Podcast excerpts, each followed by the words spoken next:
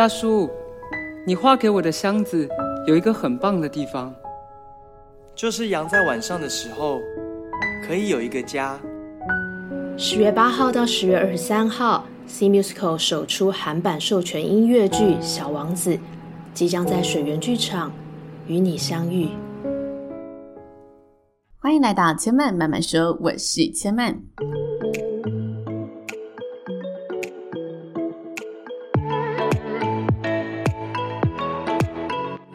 目前频道在 Apple Podcast、Spotify、KKBox 以及 Google Podcast 都听得到。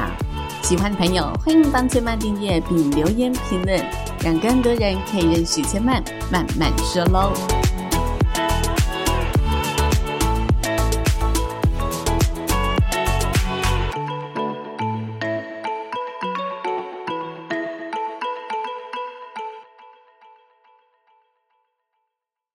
拥抱知性灵魂，从阅读好书开始。欢迎来到千曼说书的单元。今天呢，要继续跟大家分享上一周分享过的书籍。我想和你好好说话。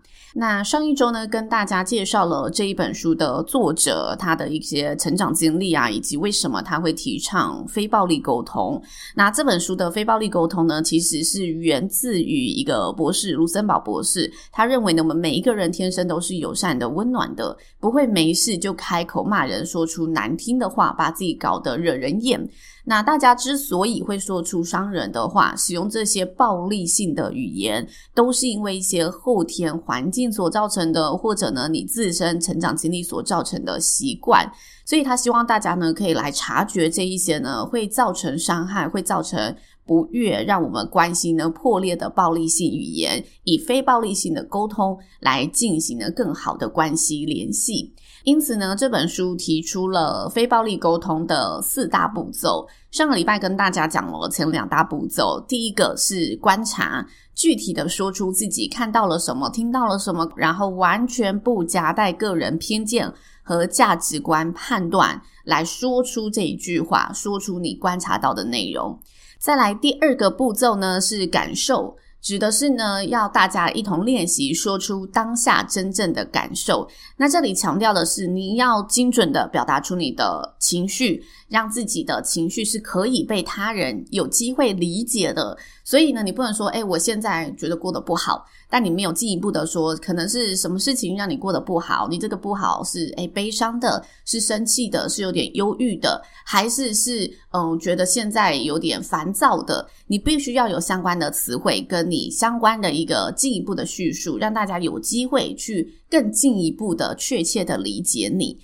再来呢，在感受部分，还有第二个很大的重点，就是呢，他希望我们在呃沟通感受的时候。可以专注在我们当下真正的感受，此时此刻的感受。这份感受跟我们过去的记忆、过去所经历过的一切都没有关系。那为什么他会说以当下为主呢？其实呢，这个例子非常好举例，就是呢，当我们和亲近的人在呃沟通的时候，会出现。你为什么每次都这样？你常常都这样。但其实我想跟他沟通的是当下他做了哪一件事情。那当我们呢把这个问题呢跟过去混为一谈的时候，就很容易没完没了，没有办法去好好的解决我们当下眼前应该要去解决、要去沟通的事件。因此呢，他希望大家在练习非暴力沟通，可以先透过这两大步骤：观察和感受，来去做前面的一个自我内在的。探查。那接下来呢，我们探查完，我们观察完，我们感受完，我们知道了，我们要明确的表达出我们到底要什么的时候，就进入到第三个步骤——需求。需求呢，就是弄清楚你内心到底重视的是什么，然后自己的需求靠自己满足，不要把自己的需求加诸在别人身上，不要让自己呢成为感情的奴隶。为什么这里会说感情的奴隶呢？就是呢，有一些人，他可能呢，他觉得自己这样的付出是为了对方好，然后没有察觉到，其实你这样的付出也是在满足自身的需求，只是你一直觉得我的付出就是为了你，但其实没有的。没有这种单向的付出，我们人的付出一定是我做这件事情，希望他开心，因为他开心，我也会感到很满足。你要看到的应该是自身内心想重视的是什么，你具体会产生这个行动，就是因为你想要让自己得到他开心，你也满足的这个结果。但你不能全部都说我只是希望他开心，所以我做这件事情。你这么说呢，就让自己成为了感情之中的奴隶，好像自己呢一昧的委曲求全，然后也让对方呢感到非常大的压力，因为对方有时候。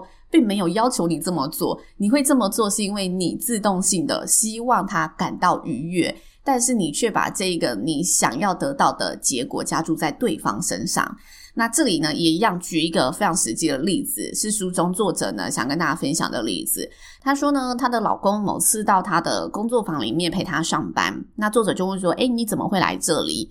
那老公说：“哦，我觉得我来了，你应该会感到开心啊。”或者说：“哦，没有啊，你早上不是说希望我陪你上班，我就来了啊。”那其实呢，老公会做出这个行动，是因为他自己也很想陪老婆嘛。他希望呢，自己可以有这个能力去满足老婆希望人陪的这一个需求。但是他在满足对方的需求同时，自己也满足到了自己的需求，那就是我希望老婆知道我都在他身旁支持他，我希望跟他有所连结。不过呢，他却把这份好意说成：“哦，没有啊，你要我来我就来了啊。”或者说成哦，我想我如果来了，你会感到开心吧？他把这个呃主导权转移到了对方身上，然后没有察觉，其实这个行为的背后要满足的是自己的需求。他让自己变成好像是配合你的那一方，我为了迎合你才这么做啊！我希望你开心，所以我想我如果来了，你会开心吧？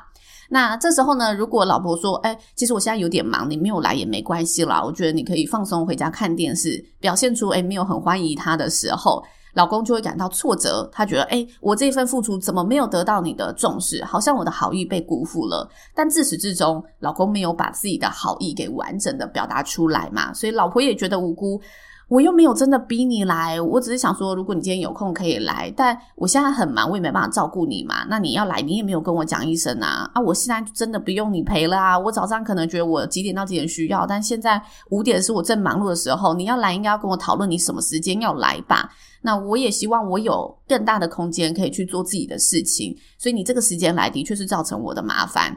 两人呢就会陷入这种沟通的鬼打墙，因为呢彼此一直没有办法辨识自己的需求，然后另一半习惯性的把牺牲奉献挂在嘴边，一边嫌一边做一边骂，以为透过这种方式可以让对方看到自己的贡献。然后被对方给重视，获得对方的肯定。但其实呢，真正发生的事情是你始终没有搞清楚自己这些行为想要沟通的是什么，想要被满足的需求是什么。我们没有真的非常确切的传递出这些讯号给对方，那自然而然对方也摸不清楚你到底要什么。你说你来会让我开心，那我现在没有觉得开心，所以我觉得哦，没有关系，你可以回去做你自己的事。但你却生气了。就会陷入这种，哎，对方也摸不清楚你到底想要我怎么样的去一起协调这一份关系。那这时候呢，通常付出的这一方就会觉得，哦，我成为了感情的奴隶，我一直很努力、很尽心尽力的在满足对方，但却始终没有被对方理解。那这时候，如果你觉得你在感情之中有这样的状态，又或者是另外一半在感情之中有这样子的状态，我们就可以呢更进一步的问自己，或更进一步的跟对方讨论，到底。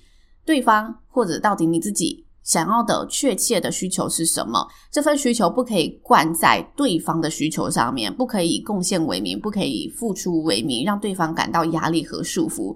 不要让自己呢从别人的肯定当中来获得需求。你需要的不是那份被肯定、被看见，你需要的其实很简单，只是确切的表达出你真正想要被重视的是什么，然后让别人理解你这一份需求，也让自己清楚我自己的行动是为了我自己。如果我们一直呢把这个需求的主导权交给别人不断在寻求对方的肯定，就很容易活得以他人为中心。久而久之，我们自然会觉得自己像感情的奴隶，就像一个受害者一样，产生渺小、没有价值或者无助的感受。我好像怎么样做都不对的感受。那当呢一段感情、一段关系之中，有一方一直处于这样子比较自卑、比较渺小、没有价值的状态里面时，两方的关系就会失衡。自然，另外一半也会觉得，哦，我好像怎么帮都帮不上你。你每次都说是为我好，但到底哪里是为我好了？我真的感受不到。然后就让这一段感情呢拉起了警报。因此，非暴力沟通的第三点。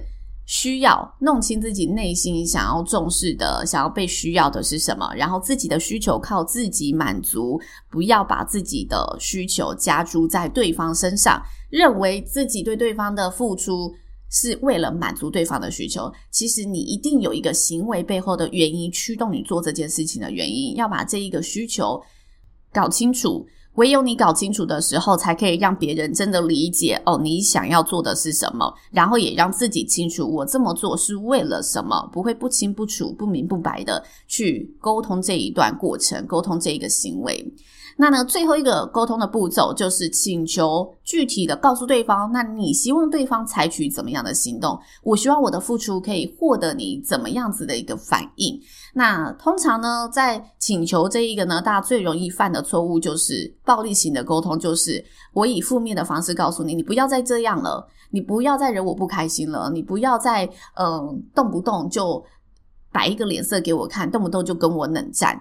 就是当你说出这个请求的时候，你是以斥责或者是以负面的方式，以你不要干嘛的方式来做沟通，但其实你始终没有说出，那你希望对方怎么做？你要对方怎么做？这个行动必须符合三个要件，这三个要件就是明确、正向以及具体的行为。那什么是明确呢？这里呢，跟大家呢直接一样以例子来举例，大家就会很清楚的有情境可以去了解这个对话方式。有一位男学员呢，曾经上过这作者的沟通课，然后呢，他的状况是他跟太太分隔两地，经常因为相处的时间太少而产生争吵。两人并不是不爱对方哦，但的确距离会让彼此沟通增加难度嘛。所以呢，这个男学员就来上沟通课，希望了解怎么样可以更好的维护这一段感情。那作者呢，在了解两人的情况之后，就问这一位先生啦，因为是先生来上课的嘛。他就问说：“从沟通的角度出发，你希望他太太怎么样子跟你相处呢？”那先生说：“我只要太太开心，我就开心。”哇，作者就说这样的答案其实非常常见，但是却不符合我们提到的需求的第一个要件——明确。到底“开心”这两个字代表了什么含义？太太要怎么样才算开心呢？如果太太的开心是诶把你骂了一顿，他就能感到开心，你要承受这样子的沟通方式吗？想当然，一定是不是的嘛。所以呢，作者呢又换了一个方式再问一次。那明确而言，你希望太太怎么做呢？这时候呢，这个先生告诉他：“哦，我希望太太生气的时候可以不要冷战，不要不说话。”哦，这个答案比刚刚更清晰了一点点嘛。刚刚是说只要太太开心，我就开心，所以我希望她开心。但这一次再问他实际一点，你希望太太怎么做呢？他说：“我希望太太生气的时候不要冷战，不要不说话。”不过呢，这个明确的答案却违反了、抵触了刚刚说到的请求的第二个要件，那就是以正向的请求来提出，不是负面的请求。像是你不要啊，你不可以啊，这种负面的请求，其实非常容易造成对方的反感，然后也让对方觉得，那你到底要我怎么做？你没有明确的让对方知道，那我可以怎么做？你只告诉他他不应该怎么做，但实际上他也不知道，那他还可以再怎么做了。所以呢，他就在请这个学员再试一次，说你以正向的方式，你希望他可以明确的如何做。